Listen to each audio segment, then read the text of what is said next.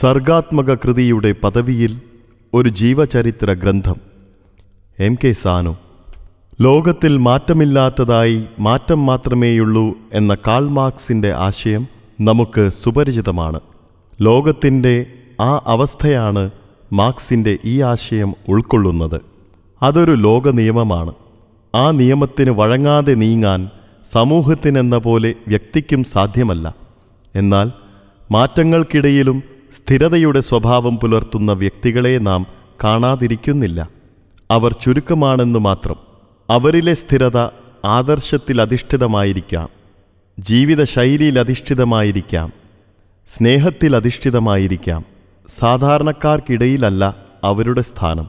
സാധാരണ രീതികളിൽ നിന്ന് വേറിട്ട് സ്വന്തമായ രീതികളിലൂടെ സഞ്ചരിക്കുന്നവരാണവർ. അവരെ നാം ശ്രദ്ധിക്കുന്നു. അവരുടെ കൂട്ടത്തിൽ ഏറ്റവും സമാദരണീയരായിട്ടുള്ളവർ ആദർശത്തിന്റെ നേർക്ക് സ്ഥിരമായ ആഭിമുഖ്യം പുലർത്തുന്നവരാണെന്ന കാര്യത്തിൽ തർക്കമില്ല. അവർക്കിടയിൽ സ്ഥാനം നേടിയ ഒരു സമുന്നത വ്യക്തിയാണ് ഈ ജീവചരിത്രത്തിലെ പ്രമേയം. ആദരവോടു കൂടി മാത്രമല്ല അത്ഭുതത്തോടും കൂടിയാണ് എന്റെ തലമുറ പോപ്പുലർ പോൾ എന്ന ബിസിനസ്സുകാരനെ കണ്ടിരുന്നത്. എല്ലാവരും അക്കാലത്ത് അദ്ദേഹത്തെക്കുറിച്ച് പറഞ്ഞിരുന്നത് അങ്ങനെയാണ്. ബിസിനസ്സിൽ അടിക്കടി വിജയം വരിച്ചുകൊണ്ടിരുന്ന പ്രതിഭാശാലിയാണ് അദ്ദേഹം. സർഗാത്മകതയോടൊപ്പം കഠിന പ്രയത്നവും ആ വിജയത്തിൽ സമ്മേളിച്ചിരുന്നു. എങ്കിലും കഴിവുറ്റ ഒരു വ്യവസായിയെ മാത്രമല്ല പോപ്പുലർ പോളിൽ കേരളം കണ്ടത്. കമ്മ്യൂണിസ്റ്റ് ആഭിമുഖ്യം സ്ഥിരമായി പുലർത്തുന്ന വ്യവസായി എന്ന നിലയിൽ അദ്ദേഹത്തെ അത്ഭുതത്തോടും ആദരവോടും കൂടി ഒരു കാലഘട്ടം ശ്രദ്ധിച്ചു പോന്നു കമ്മ്യൂണിസത്തെ എതിർത്തവർ പോലും ആ വ്യക്തിത്വത്തെ ബഹുമാനിച്ചിരുന്നു. പണക്കാരൻ കമ്മ്യൂണിസ്റ്റായി എന്നതിലായിരുന്നു അത്ഭുതം. കമ്മ്യൂണിസ്റ്റ് പ്രസ്ഥാനം ശക്തി പ്രാപിച്ചുകൊണ്ടിരുന്ന കാലമാണത്. എങ്കിലും ആ പ്രസ്ഥാനത്തിൽ പ്രവർത്തിക്കുന്നതും ആ പ്രസ്ഥാനത്തോട് അനുഭാവം കാണിക്കുന്നതും ഏതൊരാൾക്കും അന്ന് അപകടമുണ്ടാക്കുമായിരുന്നു. കഠിനമായ മർദ്ദനമേൽക്കുക ലോക്കപ്പിലും ജയിലിലും കിടക്കുക നിരന്തരം വേട്ടയാടപ്പെടുക തുടങ്ങിയവയെല്ലാം അന്ന് കമ്മ്യൂണിസ്റ്റുകാരന് വിധിക്കപ്പെട്ട നിത്യാനുഭവമായിരുന്നു. പാർട്ടി നിരോധിക്കപ്പെട്ടിരുന്ന കാലയളവിൽ ഈ അനുഭവം ഏറെ അസഹ്യമാവുകയും ചെയ്തു. കമ്മ്യൂണിസ്റ്റ് അനുഭാവികളെല്ലാം അക്കാലത്ത് മിക്കവാറും നിശബ്ദരായിത്തീർന്നു. പാർട്ടി പ്രവർത്തകർ തീച്ചൂളയിലൂടെയാണ് സഞ്ചരിച്ചത്. ആ ഘട്ടത്തിലും പോപ്പുലർ പോൾ എന്ന വ്യവസായ പ്രഭു കമ്മ്യൂണിസത്തിന്റെ കരുത്തനായ അനുഭാവിയായി നിലകൊണ്ടു. കമ്മ്യൂണിസ്റ്റ് പാർട്ടിയിലൂടെ കമ്മ്യൂണിസം ആവിഷ്കൃതമാകുന്നത് അറിയാമെങ്കിലും പോൾ പാർട്ടിയിൽ ചേർന്നില്ല. അനുഭാവി എന്ന നിലയിൽ സംഘടനയ്ക്ക് പുറത്തു നിന്നുകൊണ്ട് നിർലോഭമായ സഹായങ്ങൾ ചെയ്യുന്നതിൽ അദ്ദേഹം ആത്മസംതൃപ്തി അനുഭവിച്ചു പോന്നു. ഒരു ധനിക കുടുംബത്തിലല്ല കെ പി പോൾ ജനിച്ചത്. ബുദ്ധിമുട്ടുകൾ മൂലം ഏഴാം ക്ലാസ്സിൽ വെച്ച് പഠനം അവസാനിപ്പിക്കേണ്ടതായി വന്നു.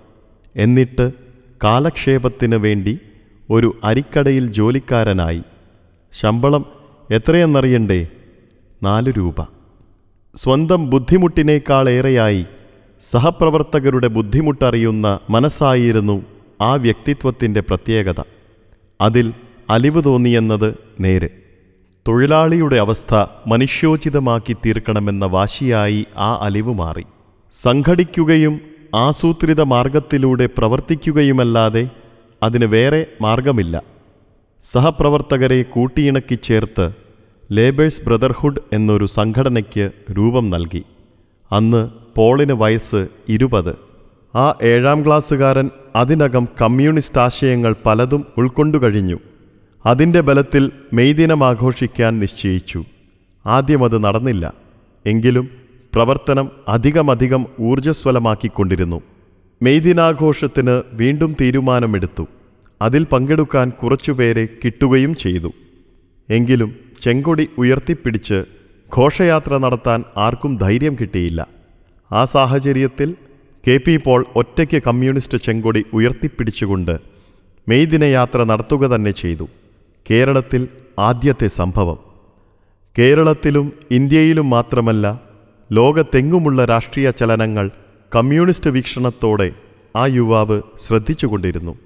സ്പാനിഷ് ആഭ്യന്തര യുദ്ധകാലത്ത് സ്വേച്ഛാധിപത്യത്തിനെതിരെ പോരാടുന്നവരെ സഹായിക്കുന്നതിനു വേണ്ടി നടത്തിയ പണപ്പിരിവിൽ നാല് രൂപ ശമ്പളക്കാരൻ അഞ്ചുറുപ്പികയാണ് സംഭാവന നൽകിയത്.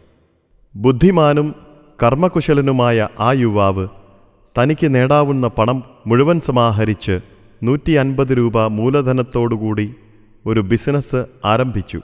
അപ്പോൾ വയസ്സ് ഇരുപത്തിയഞ്ച് മാത്രം. പോപ്പുലർ വാഷിംഗ് ഹോം എന്ന ഒരു കമ്പനിയാണ് ആദ്യം തുടങ്ങിയത്. കുശാഗ്രബുദ്ധിയിലൂടെ ബിസിനസ് കാര്യങ്ങൾ കൂടുതൽ മനസ്സിലാക്കിയതോടെ വാഷിങ്ങിൽ നിന്ന് ടയർ റീട്രേഡിങ്ങിലേക്ക് തിരിഞ്ഞു. അതിലൂടെ സ്പെയർ പാർട്സ് വിപണനവുമായും ഓട്ടോമൊബൈൽ ലോകവുമായും ബന്ധപ്പെട്ടു. മുപ്പതാം വയസ്സിൽ പോപ്പുലർ ഓട്ടോമൊബൈൽസ് രൂപപ്പെടുന്നതിൽ ആ സംരംഭം എത്തിച്ചേർന്നു. ബിസിനസ്സിനാവശ്യമായ പ്രതിഭയും ഉൾക്കാഴ്ചയും കെ പി പോളിന് സഹജമായി ലഭിച്ചതാണ്. യന്ത്രത്തെപ്പോലെ ചിട്ടയായും കൃത്യമായും പ്രയത്നിക്കുന്ന ശീലം സ്വയം നേടിയെടുക്കുകയും ചെയ്തു.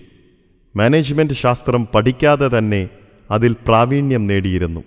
അതിനെല്ലാം ഇടയിൽ വിശ്വാസ്യതയും സത്യസന്ധതയും അചഞ്ചലമായി പുലർത്തുകയും ചെയ്തു. പാറകൾ ഇളകിയാലും കെ പി പോൾ നൽകുന്ന വാക്കിന് ഇളക്കമുണ്ടാകയില്ലെന്ന് അക്കാലത്ത് ആളുകൾ പറഞ്ഞിരുന്നു. അടിക്കടി അഭിവൃദ്ധി പ്രാപിച്ച ബിസിനസ്സിൽ കൂടി കെ പി പോൾ കേരളത്തിലെ മികച്ച ധനികരിൽ ഒരാളായിത്തീരുന്നു. അപ്പോഴും കമ്മ്യൂണിസ്റ്റ് അനുഭാവത്തിൽ തെല്ലും ഇളക്കമുണ്ടായില്ല. ആ അനുഭാവം പെരുമാറ്റത്തിൽ മാത്രമായി ഒതുങ്ങി നിന്നുമില്ല. പാർട്ടിയെ സഹായിക്കുന്ന പ്രവർത്തനങ്ങളിലും അത് എപ്പോഴും വ്യാപിച്ചിരുന്നു. ദേശാഭിമാനി പത്രം പുനരാരംഭിച്ച സന്ദർഭത്തിൽ ഇ എം എസിന്റെ കയ്യിൽ ആദരവോടുകൂടി കെ പി പോൾ സമർപ്പിച്ച സംഭാവന അൻപതിനായിരം രൂപയാണ്. അപ്രകാരം എത്രയെത്ര സന്ദർഭങ്ങൾ. തൊണ്ണൂറ്റിമൂന്നാം വയസ്സിൽ അന്തരിക്കുന്നതുവരെ അസാധാരണമായ ആ വ്യക്തിത്വം കർമ്മനിരതമായിരുന്നു. സമഭാവനയുടേതായ വീക്ഷണം വിപരീത സാഹചര്യങ്ങളിൽ പോലും അദ്ദേഹം ഉപേക്ഷിച്ചില്ല.